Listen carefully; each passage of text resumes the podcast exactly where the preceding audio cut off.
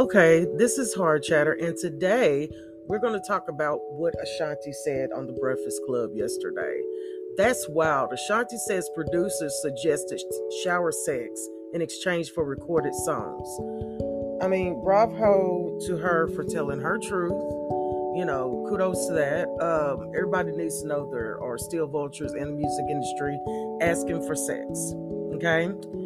But here's the thing she never named who it was. I mean, so then you ask yourself, why did she say it?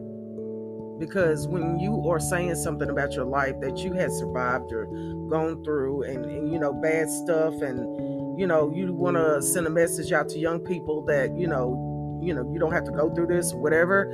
It would be helpful if she's if she named of who it was. Because we need to know who is this predator in the music industry doing this to these women? If he's doing it then, I know he's doing it now.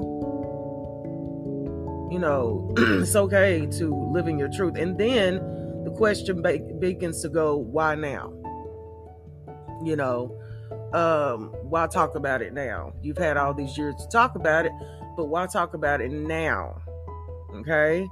Um, I'm just saying something ain't right, something don't make sense, and I want to know who it is. So until the next time, this is Hard Chatter. Thank you so much for listening, and we'll talk later.